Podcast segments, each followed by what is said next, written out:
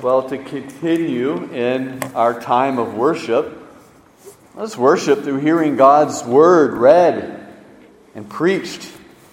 Today we are continuing in our series through the Beatitudes, and in fact, we only have this week and next week to complete the series.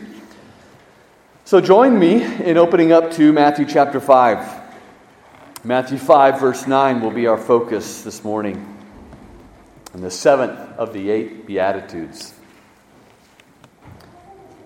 Uh, earlier in our scripture reading, we heard from James chapter 3.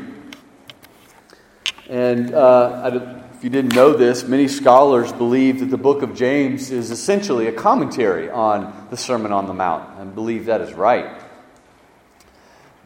But in James 3:17, we heard that the wisdom that is from above from the Spirit of God is first pure and then it is peaceable. Hebrews 12 14 says something similar when it says in reverse order strive for peace with everyone and for the holiness without which no one will see the Lord. These verses show us that purity and peacemaking go together. Holiness before God and striving for peace or reconciliation with one another, they can't be separated. And this is what we see here, of course, from Matthew 5 as well, because God, uh, Christ gives a blessing in verse 8 to the pure in heart, and then the very next verse says, Blessed are the peacemakers. Well, with this in mind, let's read the text. Matthew 5, let's begin reading in verse 1. We'll read down to our verse of focus, verse 9. Brother, this is God's word. Seeing the crowds, Jesus went up on the mountain, and when he sat down, his disciples came to him, and he opened his mouth and taught them, saying, Blessed are the poor in spirit, for theirs is the kingdom of heaven. Blessed are those who mourn, for they shall be comforted. Blessed are the meek, for they shall inherit the earth. Blessed are those who hunger and thirst for righteousness, for they shall be satisfied. Blessed are the merciful, for they shall receive mercy. Blessed are the pure in heart, for they shall see God. Blessed are the peacemakers, for they shall be called sons of God. Amen. Bow with me again in prayer. Father, we do pray, Lord God, that you would pour out your Spirit upon us today. Father, we, we think about this idea of peacemaking, and we are reminded that conflict is such an ever present daily reality in this fallen world. But, but we long to learn from you. We long to be conformed to your image as the ultimate peacemaker. We pray, Father, that you, through your Spirit, would work among us today so that Lord, we walk away with a stronger endeavor and a confidence in the equipping power of the Holy Spirit to be a peacemaker and to enjoy that blessing and favor that comes upon the peacemakers, to be called the children of God. So we pray, Lord, that you would speak and that through your voice, Lord, you would act. We pray this in the name of Jesus Christ. Amen. Well, there's a clever sketch in the comic series uh, Calvin and Hobbes. If you know me, you know that I'm a big fan of Calvin and Hobbes. That comic strip from the late 80s uh, and 90s where you know you have this six-year-old Calvin uh, with his stuffed tiger, uh, the philosopher. Uh, Calvin and Hobbes, they're out playing in the yard and they're playing war. And Hobbes stops and he asks Calvin, Why do we always play war and not peace? Calvin replies, Too few role models. There's a tragic element of truth in this, isn't there? Peacemakers are not just few and far between in this world, but often their work is thankless. Often they are quickly forgotten. We don't make heroes out of peacemakers, typically speaking. We, when we think about how little esteemed peacemakers are, It's interesting, though, we think about peacemaking not being highly esteemed. It's not like this world doesn't long for peace, though. I mean, certainly, there's a certain reality to the fact that some people do just love to fight. Some people do just like to watch the world burn. But nobody really wants unending conflict. All of our books, our movies, uh, even the ones that glorify conflict, eventually um, end with some sort of attainment of peace. Even those who spend their whole lives fighting battles long to rest in peace beyond the grave. So, why then, you know, to quote this famous philosopher, Calvin, six year old, why are there so few peacemakers? Well, as we've seen all along with these Beatitudes, how the world understands these virtues is often very different than how our Lord intends them. And how the world thinks that these virtues are obtained is often very different than how they're actually brought about. I mentioned earlier that peace and purity of heart go together. Peacemaking follows from heart cleansing. But the world doesn't like it this way. The world wants one without the other. They want peace, but they could care less about purity. They don't see the connection between morality or moral purity and peace and peacemaking. Essentially, peace to an unbeliever really often just ends up being just an absence of conflict. An absence of conflict, a selfish desire, really, um, so that they can get what they want out of life. You know, we live in a world where maybe one cry of a previous generation is all we're asking is just give peace a chance. We live in a world where they bestow the highest honors, the Nobel Peace Prize, upon those who um, supposedly advocate for peace. But essentially, to the world, peace is simply an absence of conflict. And an absence of conflict can't really be peace without the presence of something positive in its place.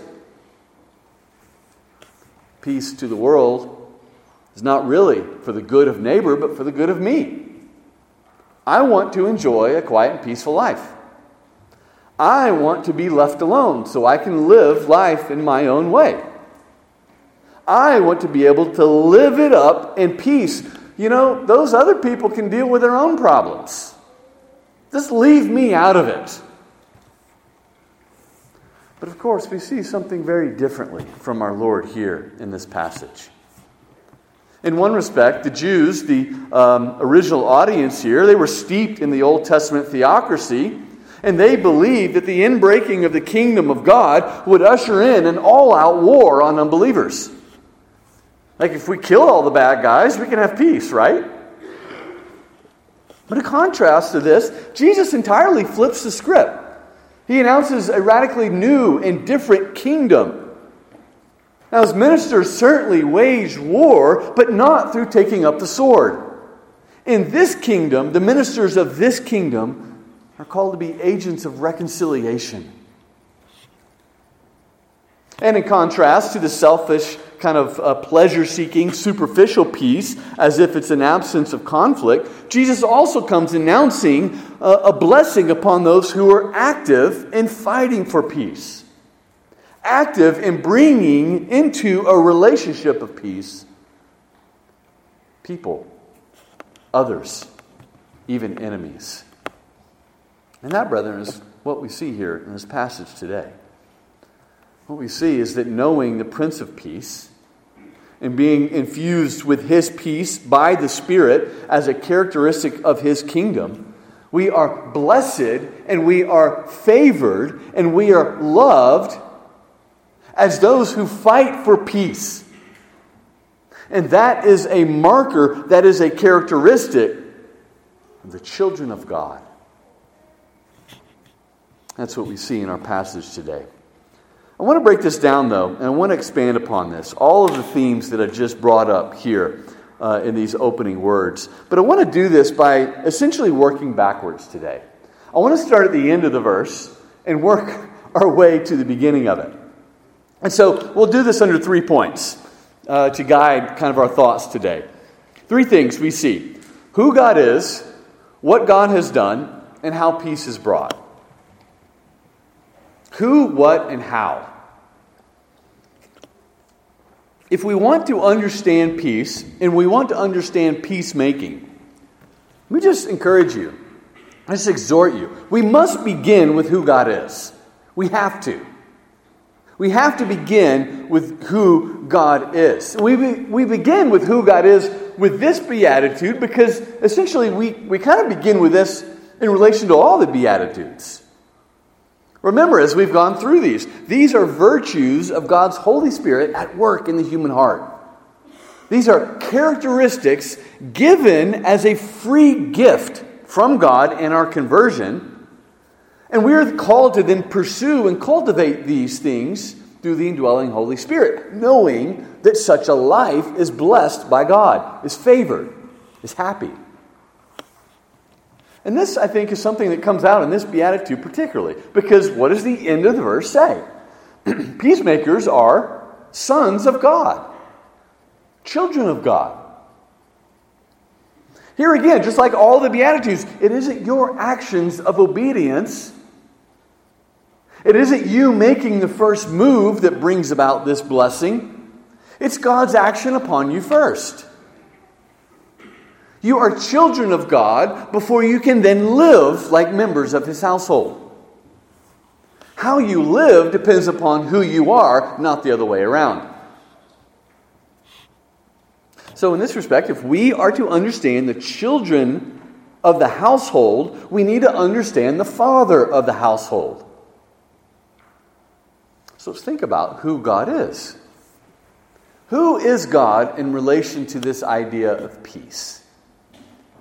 Well, uh, and more than seven times in Scripture, at least seven times, God is called the God of peace. The God of peace is his very name, and his name embodies his nature. We know, of course, that Jesus Christ is called the Prince of Peace. The Old Testament prophesied that the coming Messiah would come and speak peace to the nations that he would come and be the peace of the nations. We're reminded that when Christ entered this world on uh, the, the, uh, in his incarnation, that the, the angels appeared to the shepherds singing peace on earth. We know that right before Jesus ascended out of this world, he told his disciples, My peace I give to you. We know that in his death, it's described as that he made peace through the blood of his cross. We know that in our salvation, we are assured that Jesus Christ is our preach, uh, uh, our peace. That in, in, our con- in our conversion, it's because he came and preached peace to us.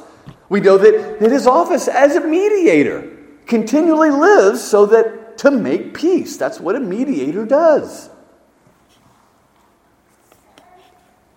But not only the Father and the Son, but the Holy Spirit is often called the agent of peace as well. He is the means by which peace is brought about. So, peace is an essential attribute and characteristic of the triune God. If we are to enjoy peace, if we are to understand peace, if we are to be agents of peace, we must begin with God. And we must be united with God in Christ. It's only when we're children of God can we then follow in the footsteps of our Father. It's only when we are united to God in Christ and, and we enjoy a sharing with Him, a communion with Him, can we then receive the blessing of peace from His hand and then go and do likewise. It's only when we are filled with the fullness of God and remade in the image of God can we then, from His fullness, pursue peace.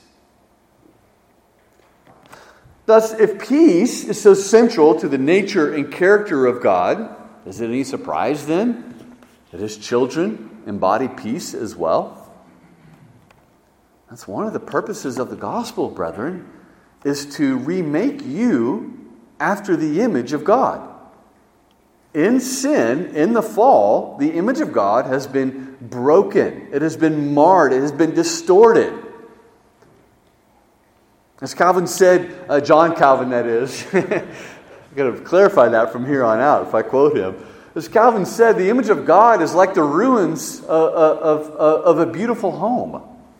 There's a remnant still there, but it's, it's torn down. It needs to be restored.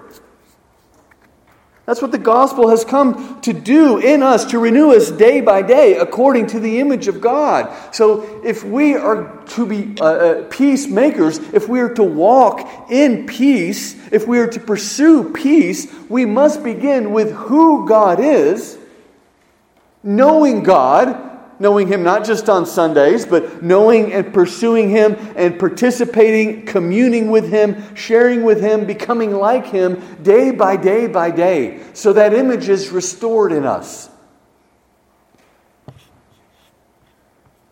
So, peacemaking and peace begins with knowing and pursuing God. And it's fueled by contemplating Him, gazing upon His beauty communing with Him in worship, our daily food and our daily drink, so that we are conformed to His image. But secondly, and perhaps more specifically on this point, we don't just begin with who God is, but we also have to move to what God has done. What God has done. It should go without saying that peace is not just a characteristic of the nature of God, but peace also undergirds all of his works in both creation and redemption. In the work of creation, before sin entered the world, the Garden of Eden was paradise. It was a paradise of peace. There was no conflict, there was no sorrow, there was no unrest, there was no disturbance. It was how God intended creation to be. Of course, the end of all things mirrors this as well the new heavens and the new earth. They're characterized by peace. That's a theme of the, uh, the, the last few chapters in the book of Isaiah. If you recall, the swords will be beaten into plowshares, the lion will lie down with the lamb. Our God is a God of peace, and because He's a God of peace, all of His works are for making peace. So it's no wonder then that peace characterizes the inbreaking of the kingdom of God, which is what Jesus is announcing here. That ultimate peace that, that marks the age to come has already broken into this age in the kingdom of God in Christ. And those who are members of this kingdom reflect this. To be even more specific here, peace is also one of the preeminent blessings that we enjoy in our salvation.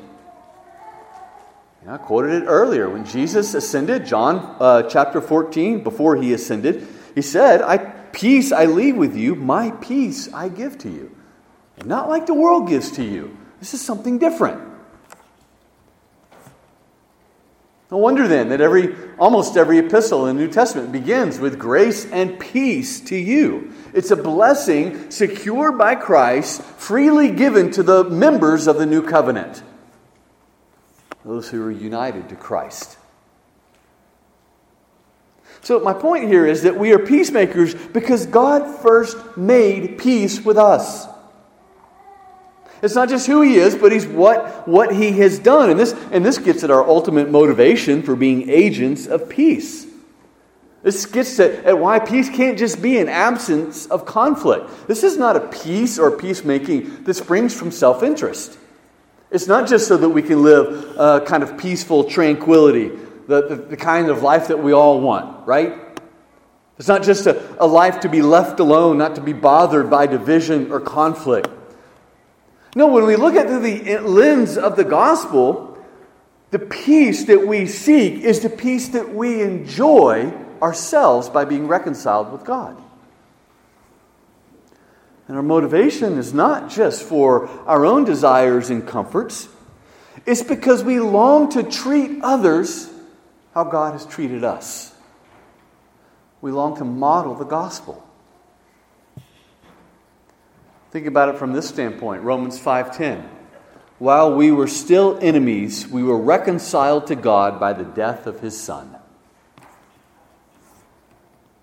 God is the ultimate peacemaker. We were enemies of God, but He was not content with leaving us alone. He wasn't just, you know, I'm going to stay out of that conflict. Uh, I'm going to leave them to what they deserve. I'm not going to get my hands dirty with that mess that they created for themselves. Neither was he content with a kind of superficial peace uh, uh, that costs nothing, that accomplishes nothing. Words and names only. No, God and Christ pursued us when we wanted nothing to do with him because we were alienated. God in Christ suffered and died to secure peace for us. It wasn't a peace that cost him nothing. It wasn't a peace that was easy. It wasn't a peace that was selfish. He did it for us, not for anything any benefit that he would get from it. This then is our basis to go and do likewise. We walk in the character of God as we're remade in the image of God, and we model to others how He has acted toward us. And that's the Christian life, isn't it? Modeling the gospel. Forgive as you've been forgiven. Show mercy as you've been shown mercy. Seek peace as God has sought peace with you. Pursue others when they want nothing to do with you because God pursued you. That's the, the life of the Christian, modeling the gospel, being infused with the truth and power of what God has done for us so that we become the hands and feet and mouth of the Lord toward others.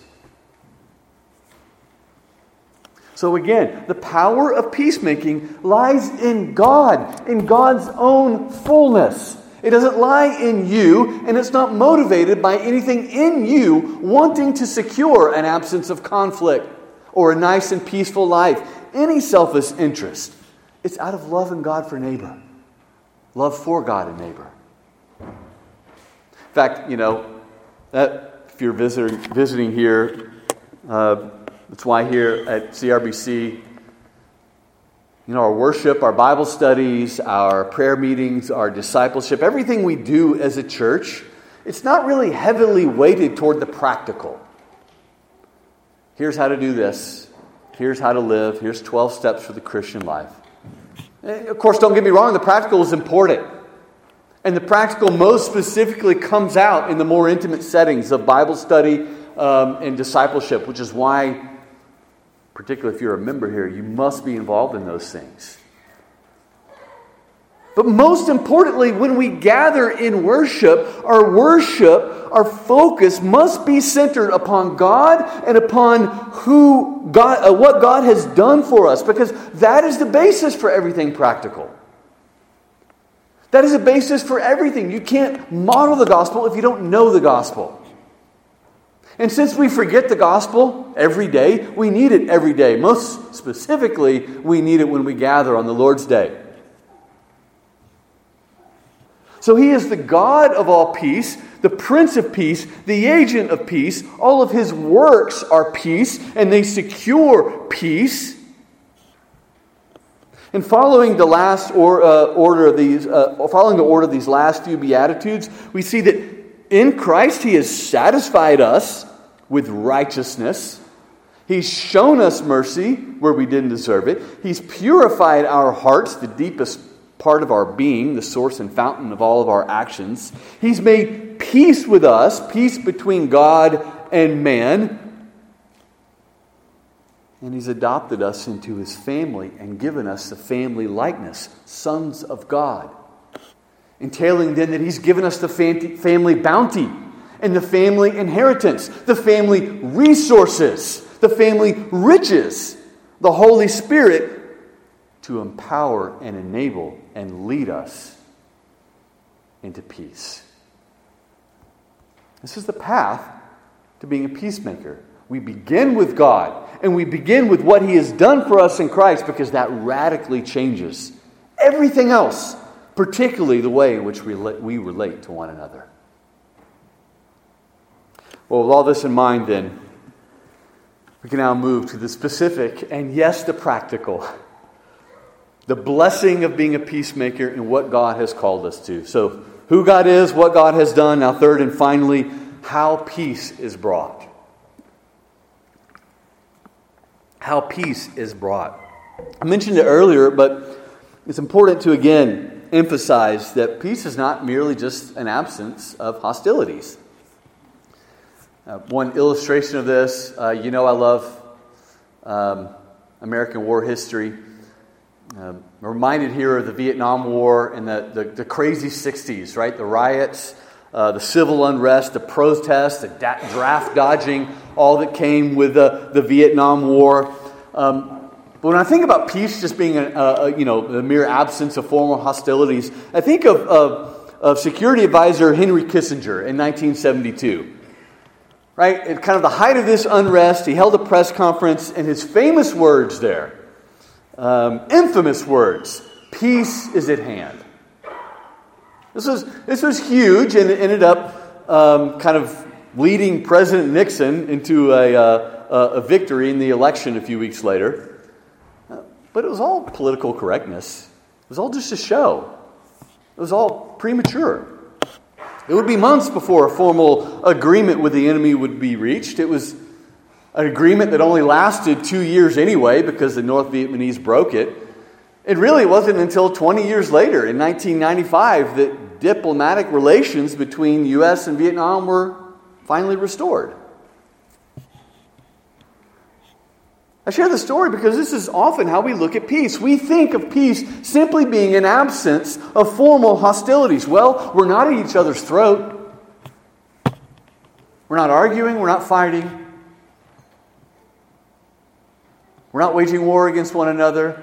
We're going our own ways. We're living, living peaceably in our own corner of the house, corner of our neighborhood, corner of the world. Peace must be at hand. This is not the biblical idea of peace. We must not assume that when we're called to be peacemakers, it means to be it means seeking peace at all costs. We must not assume or be tempted to be to listen to the false prophets who like in the Old Testament said peace peace peace when there was no peace. Peace lies at the heart level. It's not superficial. It's not for the sake of quiet and comfort. Peace never means peace with the wicked or making peace with sin or making peace at the expense of truth. As J.C. Ryle rightly said, let us never be guilty of sacrificing any portion of truth on the altar of peace. In fact, I'll say that's, that's probably a, a chief weakness of our generation. We want to kind of cast off previous generations. Maybe that's, maybe that's the boomers. They're always grumpy about something, right? We want to be tolerant. We want to be gentle. We want to be accepting. But so often we wrongly assume that being a peacemaker means that we are tolerant when it comes to truth. We need to be reminded of our Lord's words. You know, He did come announcing peace, but He also came saying, I have not come to bring peace, but a sword. Because the gospel divides. It's a distortion of peace when we think peace is making peace or reconciliation with error. Truth will always cause a division in this world as long as evil is present. And we're called to fight the good fight. We're called to contend for the faith. And that's why, in some respect, I titled this sermon as Blessed are those who fight for peace. There is a real warfare that goes on in being a peacemaker. So, what is peacemaking? Let's be more specific here. Well, the Bible's definition of, of peace is that it's a positive state. It's a positive disposition of love and unity, of well being, and of wholeness. Maybe you've heard this described in uh, using the Old Testament Jewish word shalom. Now, there's a whole bunch of theology that's often forced into that word, um, more than I think ought to be at times. But there's an element of truth in, in, in, the fact that shalom doesn't just mean an absence of conflict. Shalom is kind of wholeness. There is a right relationship with God and a right relationship with one another that spills over into other areas of life. This is what peacemaking is, and this is why Jesus says, you know, he does not say, Blessed are the peace lovers or blessed are the peacekeepers. Again, going back to that idea of being tolerant, I'm going to keep the peace. That's not peacemaking. He says, Blessed are the peacemakers. Peacemaking is an act of virtue, it's not passive, it has legs. It's not the absence of conflict. It's not a superficial tranquility that denies reality. It is the presence of something love and unity. A peacemaker, then, is someone who uses their strength and their influence to promote peace and love and unity. They do this in public and in private. They do this in their homes and in their neighborhoods and in their churches. They actively fight for peace. They take the initiative in pursuing peace. They find pleasure and enjoy the pleasure of God and diligently working to make peace and maintain peace. Ephesians 4 3 says that we are to be eager to maintain the unity of the Spirit and the bond of peace. To be eager means to be zealous. It means to be active, to take pains, to take every opportunity to do so. So, yes, while on the negative side, a peacemaker is one who avoids quarrels and strife and contention, but on the positive side, they use their words, they use their influence, they use their relationships to bring people together. Romans 12, 18. As far as it depends on you, live peaceably with all people. What does that look like? We just keep reading through the end of Romans 12. He defines that. To live peaceably with all people means never to avenge yourself when wronged, but to positively feed and help your enemies and to positively overcome evil with good. That's what it means to be a peacemaker, to overcome evil with good. It's an act of work, actively repaying evil with good. And so, this is why, you know, a peacemaker is one who can't just ignore underlying conflict, even if it hasn't broken out in hostilities, even if it all just remains under the surface and it's unspoken. A peacemaker is a bigger person. They go to others first. They're straightforward and honest. They don't deny reality. They don't claim that there's peace when there's no peace. They don't act like everything is okay when things really aren't okay. Brother, this is incredibly difficult. I think, particularly, you know, maybe an illustration in marriage. All it takes is a misspoken word, a deed left undone, or a off putting glance or a gesture the husband tends to think that everything is okay or act like it's okay when it really isn't. The wife tends to wait, want to wait until he comes to her first. That's not living in accordance with the gospel. A peacemaker is one who is honest, one who pursues others as God has pursued us. Again, going back to that second point, you know, aren't you glad that God didn't just ignore our problem of sin and the division it caused? Aren't you glad that He took the initiative? Aren't you glad that when we turned our backs on God, He didn't turn His back on us? That He wasn't just sitting around waiting for us to come to Him? Aren't you glad that God didn't fail to pursue peace just because it was difficult and inconvenient and it involved humility and it came at great personal cost. This is why, in, an ultimate sense, brother, hear me when I say this. Because of the work of God, because of the nature of God, conflict is our business. You understand what I mean by that, right? You can't say that conflict's none of your business. The peacemaker is not one who stands on the sidelines and is just content because that conflict hasn't reached his front door. Right? Think of how Hitler was appeased over and over again. Sorry, another war analogy. But following World War I, leading up to World War II, the late 30s, Like Europe just continually appeased Hitler and acting like everything was okay while he just, by the time he gained power, it was too late. Millions died. Peacemakers do not stand on the sidelines just because conflict hasn't reached the front door. That's not in line with the gospel. That's not in line with the kingdom of God. And so, this then, I think, really gets to the most specific aspect of being a peacemaker. We can talk about it in regards to relationships, but ultimately, a peacemaker is one who labors to see that sinners are reconciled to God. That's really where this all comes together. If peace and peacemaking is a fruit of the Spirit, if it is a benefit and blessing that Christ has earned for us in the gospel, if we hear Ephesians 2, where it says the cross is the basis upon which both peace with God and peace among men is accomplished, then the ultimate mark of a peacemaker isn't just that they're active in making peace in their communities and their families and their nation. Ultimate mark of a peacemaker is they know that scriptures say there is no peace for the wicked. And as long as people are alienated from God in Christ, true peace is impossible. Brethren, we cannot abandon sinners to their fate. We cannot stand by idle as people slide into eternal punishment. We really believe in the doctrine of hell, not just as a doctrine, not just as something like, yeah, okay.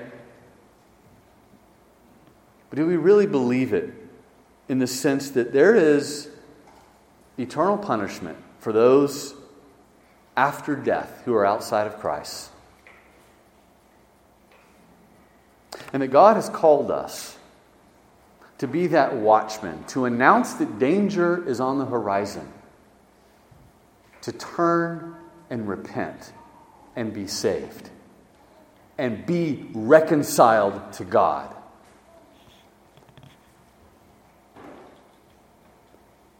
Let us then, as we think about peacemaking, know that a peacemaker is one who labors and prays and supports and engages in evangelism and in the ministry of the church, which is evangelism, and the furtherance of the gospel.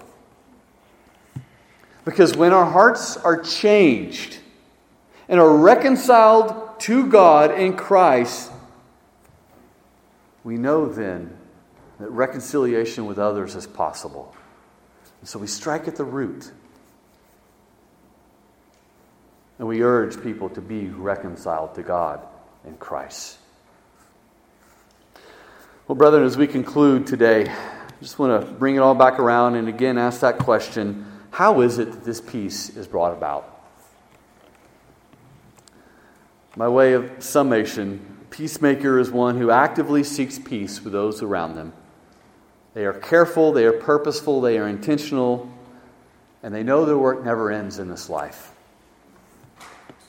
A peacemaker is one who absolutely seeks peace at an external level that the gospel may be adorned, but we always labor with an eye to the ultimate level, looking to the heart, knowing that ultimate peace can only be made and brought when sinners are reconciled to God in faith and repentance. So, as we look out and we see that Jesus Christ is our peace, since we know that ultimate peace only comes through the peace that He gives us in the gospel, we labor and pursue regular communion with him to be transformed into his image. Ephesians 2:17 says that the point at the point of our greatest hostility towards God and one another, Christ came and preached peace to us in the gospel. And this, brethren, is what he does every single Sunday. And that's why, to go back to that six year old Calvin, Contrary to Calvin, we don't gather and rehearse war here. We don't gather to speak about war. We don't gather and put our focus on all the enemies in the culture, all the enemies of God, all the destruction they are doing, how this world's going straight to hell and we can just let them go. We gather each Sunday with Christ as our role model, making peace, speaking peace, and we recount that every week. So that becomes, becomes to embody us and our lives. And we implore 2 Corinthians 5:20 others to be reconciled with God on the basis of his life and death and resurrection. Those then who hear this gospel, those then who pursue Christ in this way, those who endeavor to go and do likewise, those who bear this characteristic of being a peacemaker, we are assured right here by our Lord, they receive blessing. The blessing of being owned as children of God.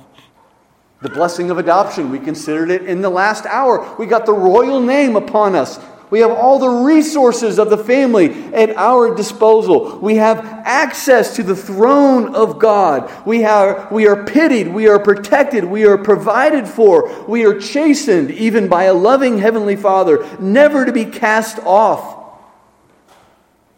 We are children of God and we enjoy ultimately a peace that surpasses all understanding. And that is the blessing.